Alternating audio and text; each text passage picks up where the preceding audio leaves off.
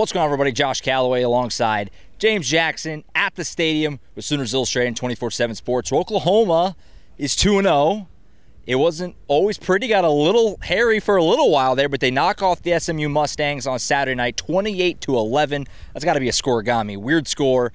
James, Sooners they, they got it done. They ended up winning by they covered. They covered the spread. I mean, they on paper it looks pretty comfortable, but this this game was was funky for quite a while actually. You said it on paper. It looks very comfortable. You go down that stat line and you see what Dillon Gabriel did: four touchdowns and mm. com- all, most of his completions. And you look at Tawee Walker, the first hundred yard rusher for Oklahoma this year. You think, okay, they had a pretty good game, but it was shaky at the beginning. It was shaky and kind of it took a, the, like the third and fourth quarter to pretty put that game away and, and make a good run at it. So I mean, just what can you say? They covered, so I yeah, mean, you're, yeah, at least your yeah. predictions right, things like that. But man, a little shaky, a little different than what we expected from OU, just like last week. Different, different ways. Yeah, yeah. This game, I don't know what to make of it. You mm-hmm. know, we'll have some time to kind of absorb it, and uh, we'll, we'll obviously talk about it in much more detail on Monday's podcast. We loop in Tom Green, but this was a, a weird game, three point game in the fourth quarter tonight. Let's we'll get into the weeds of it. Let's start with the defense. Let's start with the good.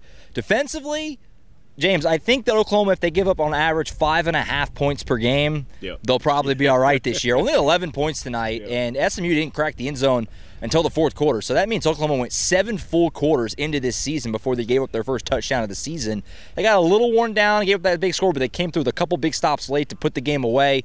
James, this defense, I mean, it's only two games, so we're gonna we're gonna tread lightly but it feels like this defense is good. I mean, legitimately good. Mm-hmm. The defense is solid. The defense is solid. They, they kind of bend and don't break, mm-hmm. and, that's, and, that's, the that's the key here. You look at the the in the in the earlier in the game, it was a long run, and and they just they make a play on the ball yeah. and get a fumble, and you know you, you got to give props to Venables and what he's been preaching to the guys and things like that to make that play, and then you get the interception at the end of the game to pretty much seal it and put it, put the game away. Mm-hmm get some stops on fourth down, you know, have a very good percentage there. So overall, the defense did pretty good. They like I said, they bended and didn't break. They let let some drives get longer than they should have possibly, and they had some penalties here and there that were that were kind of costly at the time, but. Just one touchdown, and, that, and you kind of can blame Venables for that for getting off the sideline warning and, and yeah. that having to you know be a part of that. But overall, the defense looked pretty good overall. I mean, just solid, solid all around. I think. Yeah, I mean, you got a couple turnovers, like you said. He still didn't get in the the sack column, but the pass rush was there. Preston Stone was running for his life a mm-hmm. lot of this game.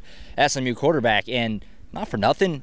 How many dimes did he have? I mean, on the run, guy in his face, just dropping it in. Mm-hmm. That SMU QB, Preston Stone, he, he he impressed me tonight at the very least. I don't know if that means anything to him, but he impressed me. So all things considered, Oklahoma defensively, I mean, through two games, A plus. I mean, you're talking about 11 total points in two games. Like I say, you're not going to be able to keep up that pace mm-hmm. all year, but so far so good defensively, tackling, physical, punishing hits. So what, what did Brent Venables say when he was higher, relentless, suffocating defense? They're playing that so far through two games.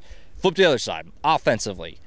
Weird night because you had some things you liked, but for a long stretch, they just got stagnant. Uh, just. Mm-hmm you know, not doing much, kind of just runs up the middle for little to no yardage. There was a long stretch in this game where it just felt like they are just not getting any kind of flow rhythm going offensively. Now, when SMU cut it to three, they cranked it back up, got two touchdowns to put the game away. But James, that that stretch in the middle there it's got to be at least a little alarming if you're an Oklahoma fan. They went on a long stretch in this game where they just couldn't get it going. That's pretty much that's what it comes down to. Is the rhythm wasn't there for the offense tonight. Yeah. You know, they had they they when they needed to do it, they did. Like you said, that long drive, that 10 play, 75 yard drive after they scored a touchdown.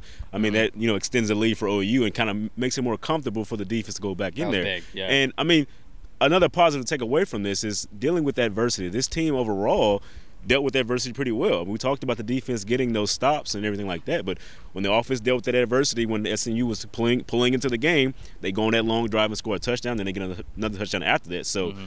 that's a good positive take away from it. But overall, this offense a little shaky, a little shaky to start here. Yeah. A little shaky overall. It just yeah, and I'm not I'm not a football coach. Okay, Jeff Lebby knows way more about football than I'll ever know, but it just felt like the play calling was a little just weird. I'll, I'll call it weird uh, for a long stretch in this game. We still are not really seeing Jovantae Barnes and Gavin Sawchuk hardly at all, at all, which is weird to me if yeah. both guys are healthy and not. Tawee Walker's doing some nice things. Marcus Major had the play of the game essentially, but it just feels like those two guys add a whole nother dynamic. And we're not seeing them yet. Maybe that'll happen down the road. But yeah, that, that stretch in the middle, like I said, has got to be at least a little concerning. When they were airing it out, throwing it around they got it. You know, Farooq got going that great touchdown. Andrel Anthony continues to be really good so far in his Oklahoma career, if you want to call it that.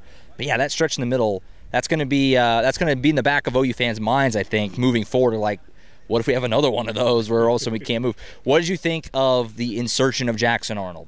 I think that was a big question mark coming in. You know, how would they use Arnold in games that were still close? Obviously, this game was close throughout. Mm-hmm. They put him in only ever for design running plays. He never threw the ball. What did you make of it? Did you like it? Did you want to see more of it? Just, I'm still trying to figure out myself. What, how do you feel about the Arnold package?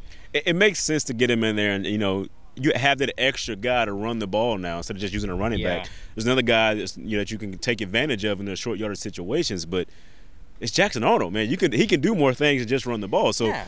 when you have that opportunity, you can throw it over the top, things like that. And we talked, we asked that about, we asked that to Coach Brent Venables about it, and he was like, "Yeah, we're going to do more on that later on." So just kind of staying vanilla, I guess, on it right now. Just not yeah. wanting to show anybody too much and.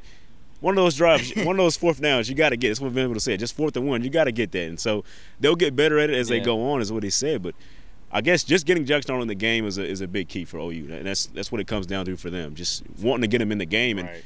so that's the situation you get him in it. And if he wants to run the run the ball pretty short, that's what you got to do. So take advantage of the opportunities you get. That's that's what it comes down to. Yeah, I kept waiting for them to pop something out there, almost like a Tim Tebow yeah. jump pass I think. So I was like, they're just running it every time, and surely eventually they'll they'll throw it, and they never did. It was all runs with Arnold. So we'll see, like you said, if they expand that out a little more as we go. But I think the big lesson to be gleaned there is that they do intend for Jackson Arnold to be a part of this year's team, the 2023 team. Definitely, so yeah. that that was a big takeaway there. All right, so kind of final thoughts on this one. We'll spin it forward. Tulsa next week kind of wrapping this one up, I guess let's do kind of a mood tracker here on the way out. How are you feeling about this team? Um, like I said, this was a weird game. They actually end up covering the spread. I mean, they, they, they beat a pretty good, I think, SMU team yeah. by 17 points. Yeah. It didn't always feel pretty.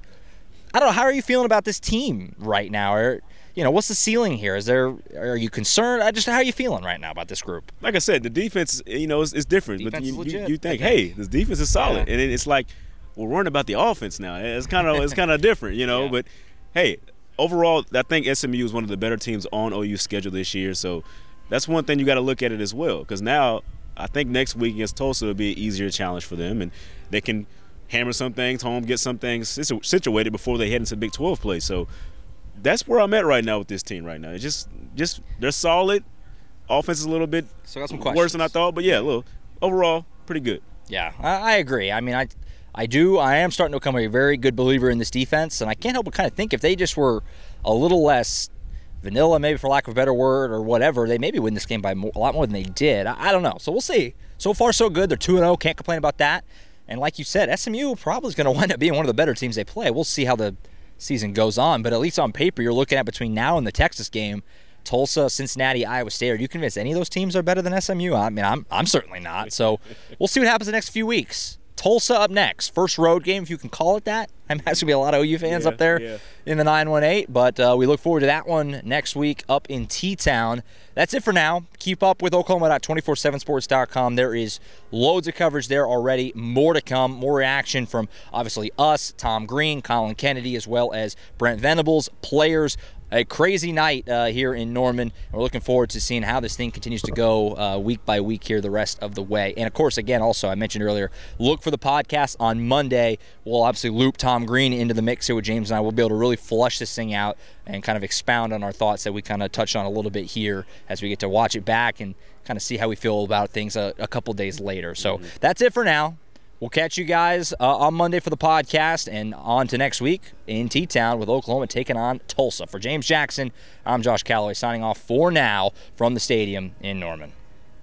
When you have sports mixed with your pop culture, along with humor and celebrity interviews, your earbuds are enjoying The Rich Eisen Show. Dan Orlovsky, are you still a Jayden Daniels is the best quarterback available in the draft guy? I think the three things that make it stand out for me are number one, I think his ball placement versus man coverage is the best in the draft. Every quarterback in the NFL is accurate. He's got the best on tape. Number two, most transferable stuff to the NFL. And then I think the third thing is pocket peace. Search for The Rich Eisen Show on YouTube or wherever you listen.